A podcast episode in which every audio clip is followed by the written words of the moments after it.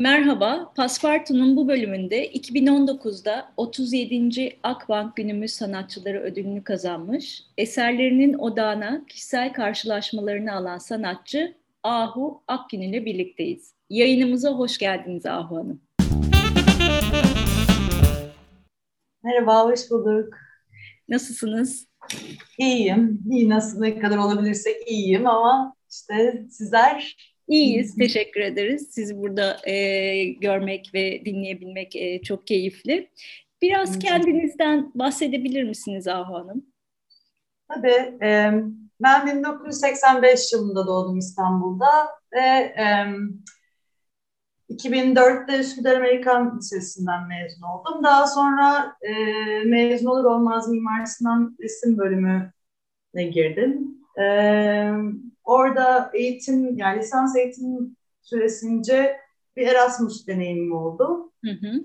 E, bir senelik e, Almanya'da Münster'de eğitim gördüm. Geri geldim. E, 2010 pardon 2009'da mezun oldum.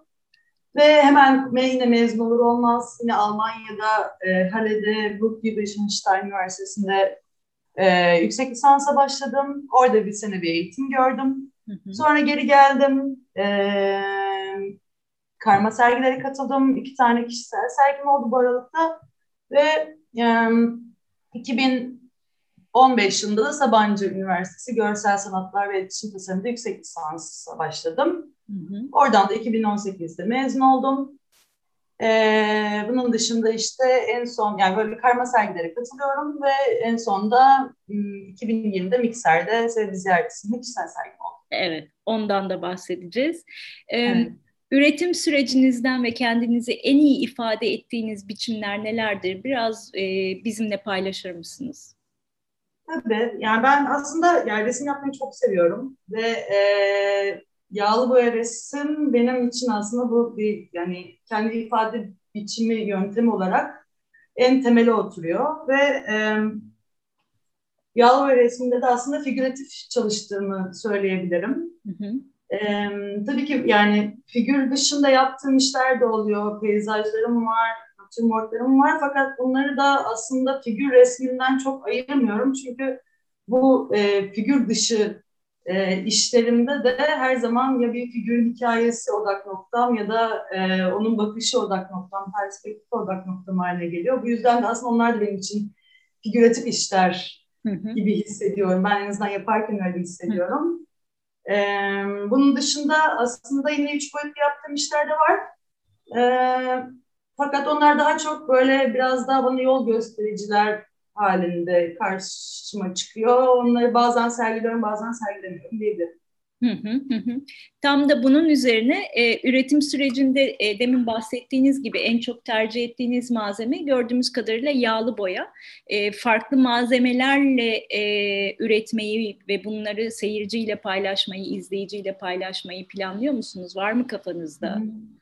Şöyle yani dediğim gibi bu yol gösterici o vasıflarının dışında e, yani e, sergilediğim oluyor. Yani bazen yerlerini buluyorlar bazı sergilerde. Yani bazen resim olmuyor da sırf onları sergilediğim oluyor. Üç boyutlu işleri sergilediğim oluyor. Fakat zaten ama onların çıkış noktası hep böyle bir resmimin tamamlayıcıları ya da o serinin tamamlayıcıları olarak ürettiğim işler oluyor. Hı hı. E, bu son kişisel e, serginin sergi, sergide yine böyle bir amaçla e, ürettiğim bir üç boyutlu işim yer almıştı. Bunların dışında e, kolektif işlerde de biraz yer aldığım için hı hı. E, genelde bu hani resim pratiğinin dışındaki e, üretimimde biraz daha kolektif işlerle paralel gidiyor. Yani hani mesela işte önümüzde bir e, ondan da muhtemelen bahsederiz bir sergide işte bir e, Defne Tesal'la beraber ürettiğim bir video performans işimiz yer alacak gibi. Hı hı. Ya da işte bu kolektifim var, o kolektifi ürettiğimiz işler gibi yani daha resim, resmi hiç karıştırmadığım alanlar gibi.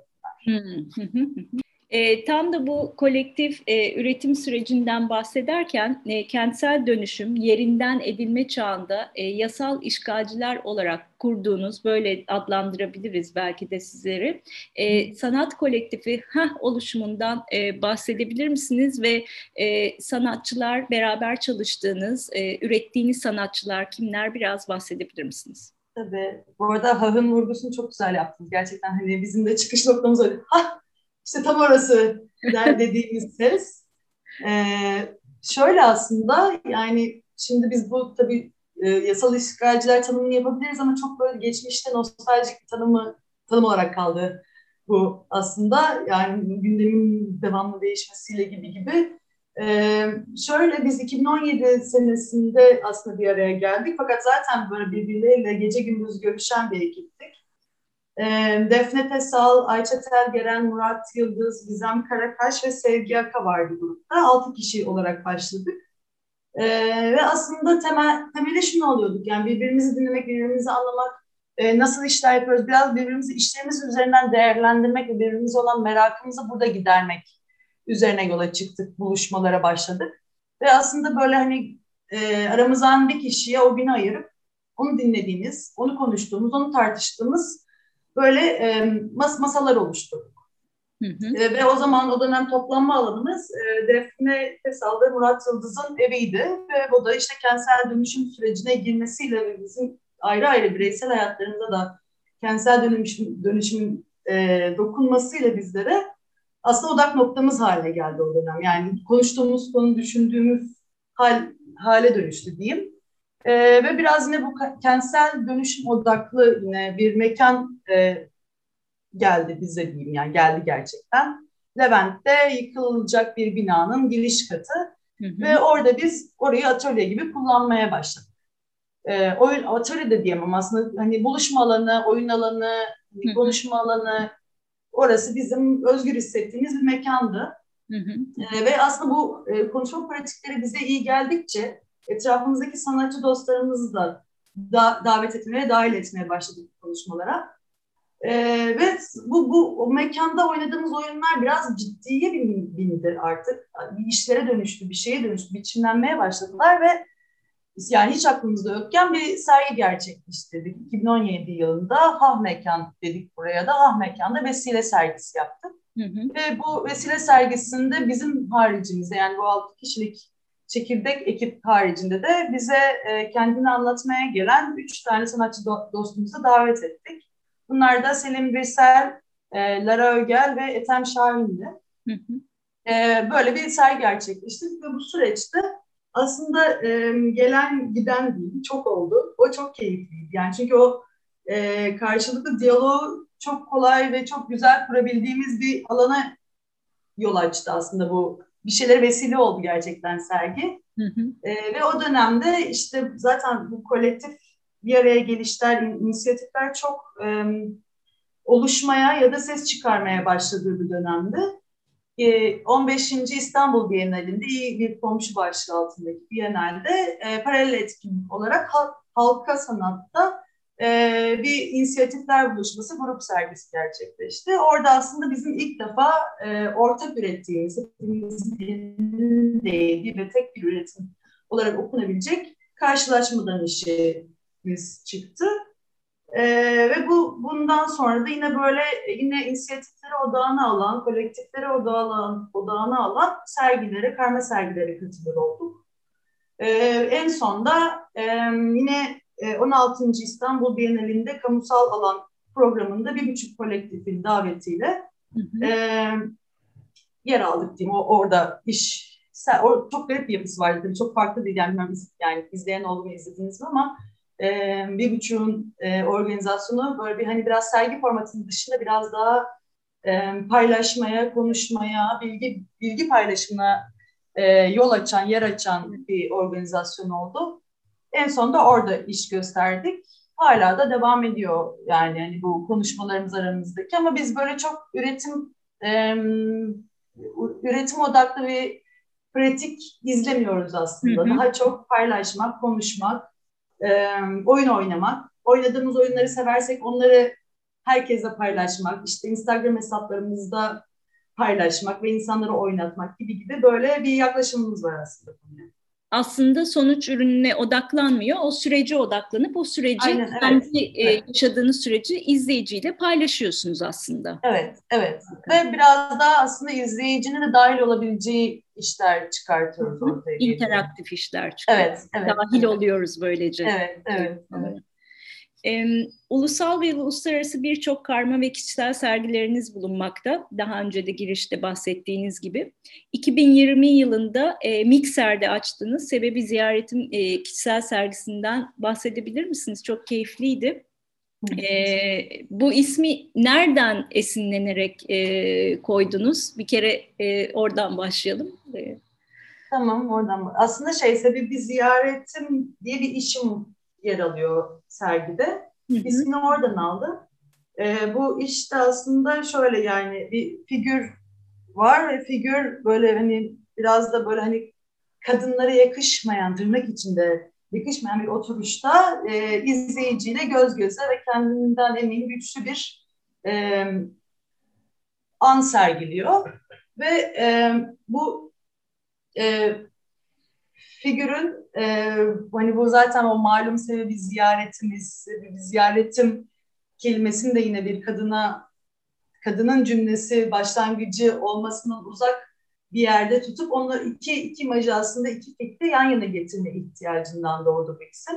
Ve daha sonra bunu e, sergi ismi yapma nedenim de şu şekilde gelişti. Ben çok böyle çok, çok kişisel bir, bir, çok öznel bir bakış açısıyla izleyici bir şeyler sundum gibi hissediyorum. Çok özelimi sunmuşum gibi hissediyorum. Hı hı. O yüzden böyle bir hani e, karşı tarafa misafirliğe gittim ve karşı taraf bana misafirliğe geldi. İzleyici bana misafirliğe geldi. Hissi çok fazla var. E, sebebi ziyaret ismi de e, bu işten çıktı ve e, sergi aslında biz Mikser'le sergi kararını pandemi öncesi vermiştik. E, işte proje odasında yer almak istemiştim. İşte daha böyle küçük, daha kompakt, daha böyle aslında aklımdaki şeydi e, mesafe üzerine çalışıyordum aslında. Mesafe kavramı üzerine çalışıyordum.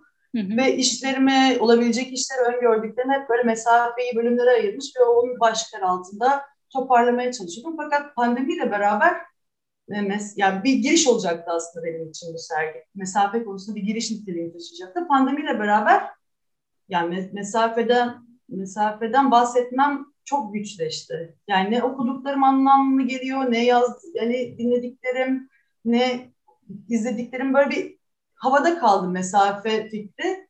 Tanımını yapamadım açıkçası. O yüzden de bu dönemi aslında biraz daha akışına bırakıp e, o pandeminin başlangıcı ve sergi süresi boyunca e, mesafeye tekrar yaklaşma yolu izledim. Baştan ele aldım, baştan işledim konuyu. Ve aslında bu da beni e, bu sebebi ziyaret sergisine getirdi. Böyle e, çok öznel, çok e, kişisel bir yerden baktığım bir yaklaşıma getirdi.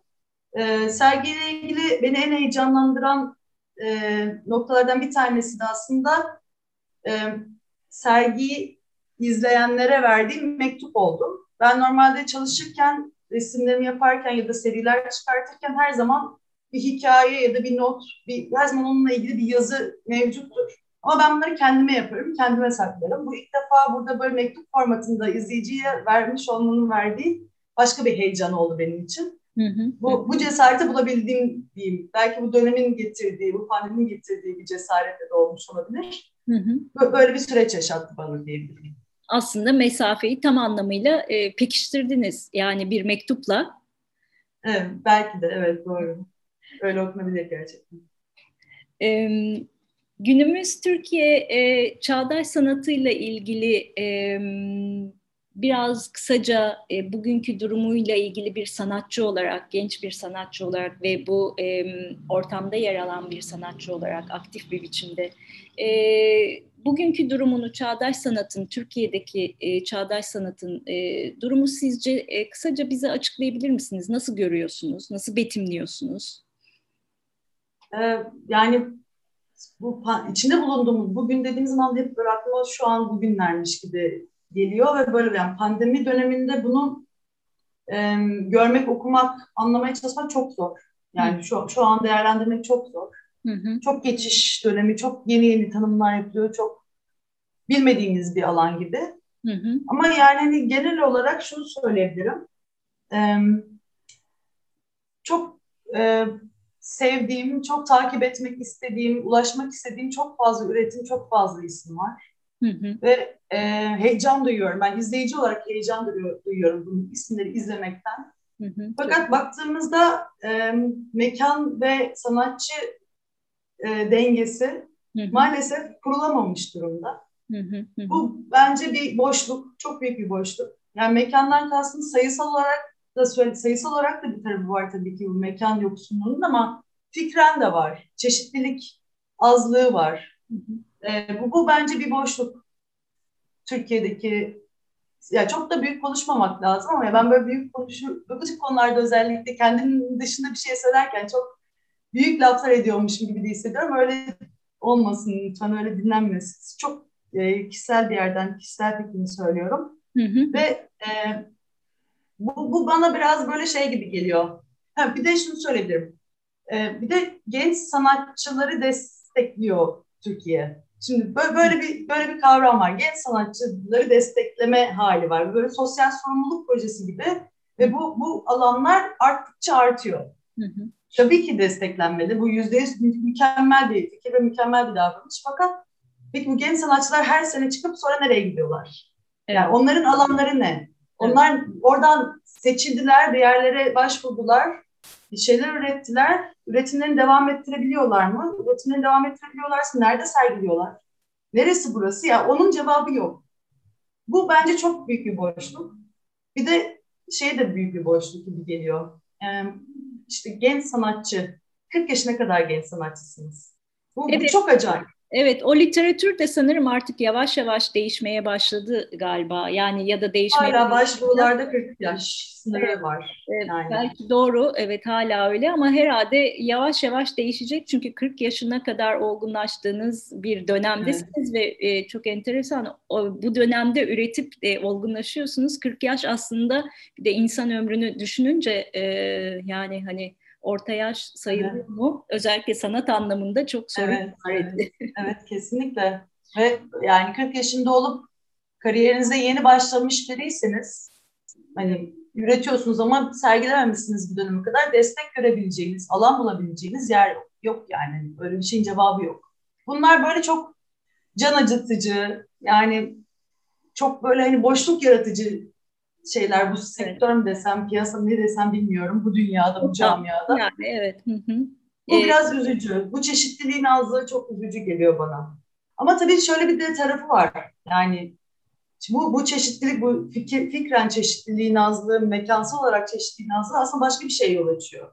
Yani imkanı olan sanatçı inisiyatiflerinin mekanlar kurmasına yol açıyor. Yani bu, bu da aslında başka bir özgürlük alanını kazandırıyor üretene, sanatçıya, paylaşana. Yani bu, bu da bu da çok önemli olduğunu düşünüyorum ve çok heyecan verici olduğunu düşünüyorum ama tabii bu negatiften beslenen bir şey olmasaydı da ikisi de paralel gitseydi keşke dedirten bir tarafı var. Evet. Yoksunluktan değil de gerçekten hani ihtiyaç böyle ihtiyacımız hani bu olsaydı gibi Evet yani e, yoksunluktan yaratıcılık ya da çözüm üretmek zorunda kalmamak evet. evet başka bir şey doğru söylüyorsunuz ama evet, evet. dediğiniz gibi hani vesile e, kelimesiyle hmm. birlikte sizin de evet. söylediğiniz gibi başka bir şeylere gebe oluyor ve vesile oluyor. O da e, tabii üretim sürecini e, bizlerle paylaşmanız için e, müthiş bir şans oluyor aslında.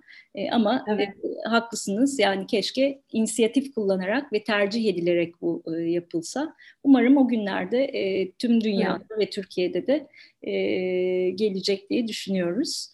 Çünkü genel olarak gerçekten çok böyle heyecan verici gelişmeler e, var yani. Bir sürü sanatçı gerçekten ellerini taşın altına koyuyorlar aslında bu görmezden gelinemeyecek kadar güçlü bir şey. Ama tabii hani bu bu hani Türkiye'deki çağdaş sanatı tanımlarken ki başlığın altına yer alır mı bu varlık ondan emin değilim. Yani o, o sanki daha üst bir yermiş gibi geliyor Hani... Evet aslında belki de bu sorunun içinde işte e, sanatçı olarak sanat ortamında nelerin desteklenmesine de cevap verdiğiniz bir e, alt katman oldu e, evet. diyebiliriz. E, evet. Bu sene için bir sergi planınız var mı acaba? E, bu sene için kişisel yok ama e, önümde e, karma sergiler var. E, pandemi öncesinde çalışılmaya başlanmış ve işte aslında işler bitmiş ama pandemi yüzünden bir türlü sergileme fırsatı bulmamış. Taner Ceylan küratörlüğündeki e, Olimpos 2 peyzaj sergisi var. Hı hı. O da e, yine işte hani umuyoruz ki diyelim Mayıs ortasında gerçekleşecek. E, bunun dışında benim de organizasyonda yer aldığım e, Volkan Kızıltunç, Ayça Telgeren, Çağrı Saray, Levent Aygül ile beraber organize ettiğimiz bu sene en azından o şekilde ilerliyor. Atis Serbest Mecmun sergisi var. Bu da Barınan'da gerçekleşecek. 20 sanatçı dahil olacak bu sergiye ve aslında duo üretimlerin yer aldığı, diyalogların aldığı bir sergi sunacağız öyle gözüküyor. Bu da Mayıs sonunda gerçekleşecek. Açılışını yapmayı planlıyoruz. Her şey yine umduğumuz gibi giderse diyelim. Evet. Bir de e, yine Ağustos sonu Eylül başı gibi muhtemelen onun da tarihi e, Sabancı Müzesi'nde gerçekleşecek Reunion buluşma sergisi var. Hı hı. Bir yandan da ona hazırlanıyorum. Bir yandan da Barınhan'daki Atı Serbest Mecbur sergisine hazırlanıyorum. Şimdilik böyle. Çok güzel, çok keyifli telaşlar bunlar. Umarım evet, evet. bir aksilik çıkmadan. E, İyi ki varlar diyelim. paylaşabilirsiniz. Pandeminin sanat pratiğinize etkileri neler oldu? Biraz bahsettiniz gerçi. bu kişisel serginizde de Mikser'de açılan kişisel serginize de bahsettiniz. Ee, belki farklı şekilde de e, bahsedebilirsiniz ya da size getirdiği e, kişisel olarak ve sanat üretimi anlamında da e, soruyorum bunu. En zor deneyim neydi? Yani açıkçası benim yani pandemide e, pandemi itibariyle hayat ritminde çok büyük değişiklik olmadı. Yani zaten atölye ev mesaisi yapan biri oldum hep. Ama tabii ki o sosyal ve kültürel ortamları tabii ki değişti. Ee, yani ne büyük şans ki yani yakınımda da hani böyle kötü etkilenmiş isim yok pandemiden ötürü henüz henüz yok diyelim. Yani o yüzden de böyle bir aslında bir tek beni e, etkileyen kısmı e, o sos ya zaten insan insan odaklı işler ürettiğim için o insanlarla buluşamama hali hı hı. o kültürel etkinlikler, sosyal etkinliklerden olma hali aslında etkiledi diyebilirim şimdilik. Yani bunu da tahtaya vurarak mı söyleyeceğim bilmiyorum. ee, öyle bir yerde diyebilirim. Kişisel olarak daha çok öyle bir yerde sosyalleşme evet, ve evet. E, paylaşımlar eksik. Paylaşımlar, evet. O evet. özlemi büyük. Onun. Evet. E, peki Ahu Hanım son olarak e, sanat okumak, sanatçı olmak isteyen gençlere e, neler neler önerirsiniz? Nelere önem versinler? Bir tavsiyeniz var mı? Neler yapsınlar veya tamamen yapmasınlar da diyebilirsiniz. Yani herkesin süreci hepimizin süreci çünkü hepimizin öyle yani hepimizin bakışı birbirinden apayrı farklı. Hı hı. Yani bu, bu bir tek bir formül sunmak buna imkansız. Evet. Sadece ben kendi deneyimlerimden yola çıkarak ben her zaman malzemeyi ve e, fikri tutku tutkum olarak benimseyip ona göre yol aldım. E, bu benim için işledi diyebilirim. Ve bu, bu bunun üzerine hep geliştirme için motivasyon buldum kendimde. Bunu buna sır, sığınarak, buna sarılarak kendimi geliştiriyorum. E, böyle bir yöntem belirlemek bence e, gerekli gibi geliyor. Bir motivasyon kaynağı ve sizden hiç kopmayacak bir şey belirlemek gerekiyor gibi geliyor böyle bu tip işlerde. Hı hı. E, bunun dışında da yani şeyi düşünüyorum. Yani bizler mesela e, şeyle büyüdük. Paylaşmak, işte fikir sormak, e, talep etmek böyle bunlardan hep utanırdık. Yani bizim dönemimiz öyle dönemdi. Böyle şimdiki şimdi sanki bunları çoktan aşmış bir nesil geliyor gibi hissediyorum. Bu çok büyük bir şans. Bunu doğru kullanmak gerekiyor diye düşünüyorum. Doğru sorulara gitmek gerekiyor diye düşünüyorum. Ee, bir de bana şey gibi geliyor yani bu işi hayat boyu, ömür boyu yapacağız. Yapacağım yani ömrüm yettiğince bu işi yapacağım. Aslında hiçbir şeyin acelesi yokmuş. Biraz bunu gördüm. O yüzden e, hep böyle mezun olur, liseden falan mezun olurken bir an önce okul, bir an önce bir şey. Ya bunlara belki de o kadar kendimizi bu kadar sıkmaya ihtiyaç yok mu diye düşünüyorum bazen. Çünkü aceleye gerek yokmuş gibi geliyor. Hı hı. Ee, böyle yani o eğer en az bir kıpırtı varsa, deneme imkanı varsa denenmesi gerektiğini düşündüğüm bir alan burası. Bu vakit kaybı olmayacak ya da bir kazanım olacak yani bunu söyleyebilirim. Evet yani bir pişmanlık hissedilmeyecek. O deneme yanılmayla avantaja evet. çevirmek aslında çok güzel bir süreç. Evet. Paspartu'ya katılımınızdan dolayı ve gerçekten bu keyifli sohbetten dolayı e, sizinle buluştuğumuz için çok teşekkür ediyoruz. E, kendinize çok iyi bakın. İyi ki geldiniz. Ben teşekkür ederim. Ben teşekkür ederim. Sizler de kendinize çok iyi bakın. Sevgiler. Sevgiler.